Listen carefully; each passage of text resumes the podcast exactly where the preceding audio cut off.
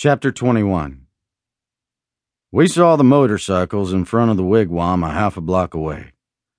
There were four of them, and they were parked at the curb right at the front door.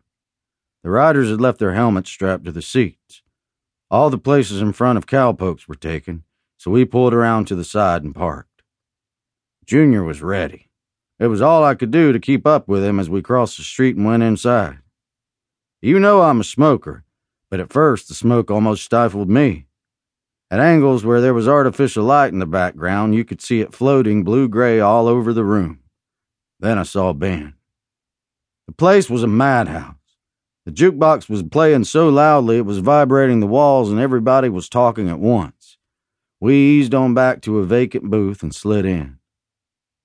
I thought Christine was supposed to be working tonight, I said. That's what Red told me, he said.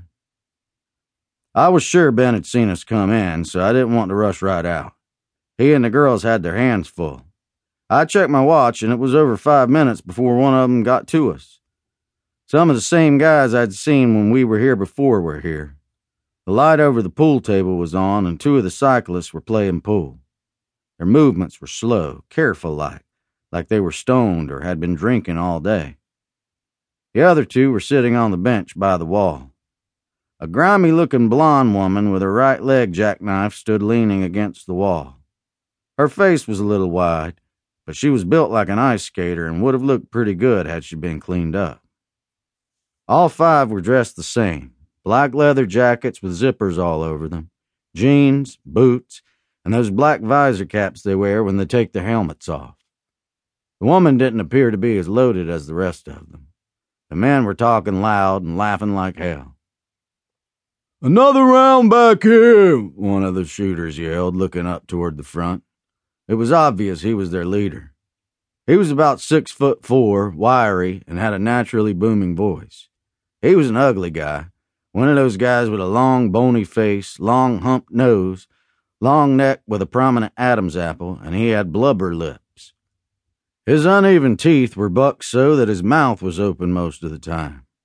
He habitually worked his top teeth with his tongue and closed his mouth, but it wouldn't stay closed for long. I saw Ben stop what he was doing and stand eyeing them. Then he said something to the barmaid and started putting drinks on a tray. I had a feeling that something was wrong, that the trouble had started before we arrived and we'd missed it. There's too much going on over here tonight, I said to Junior. Let's get out of here and come back some other time. He picked up on the tension, too. Relax, he said. I could see the excitement in his eyes as he kept sitting there, his hand on the table, tapping to the beat of the music. It irked me that he'd put me off like that. I'm supposed to be the boss. I was about to say something when I heard the crash of glass. I looked around. The cyclist, the one with the booming voice, had apparently tried to shoot his empty bottle into the trash can like a basketball and had missed. He was still in a shooter's pose. Broken glass was scattered all over the floor. He turned his face away, his hand covering his mouth like he was trying to suppress a laugh. He took a couple of quick peeks toward the bar, making silly faces as he did, then took on an innocent look and got ready for his shot. I looked at Ben, but I don't think he heard anything. The barmaid Frida, I'd heard her called, came with the beer and took their money. As she turned to leave, she noticed the broken glass. Who busted this glass all over the floor? she asked the guy. How the fuck am I supposed to know? he shouted, and that apparently pissed her off. She headed straight for Ben. I could see her talking to him, her mouth moving like crazy, nodding toward the guy as she talked.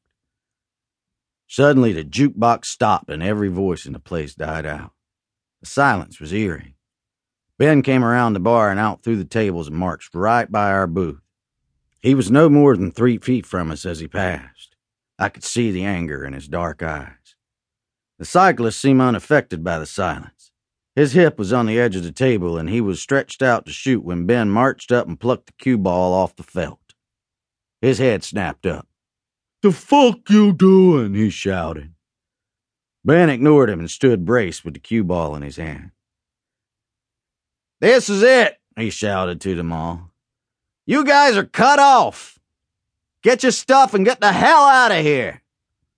I said, the fuck you doing? The guy shouted again. Ben's arm was just a blur.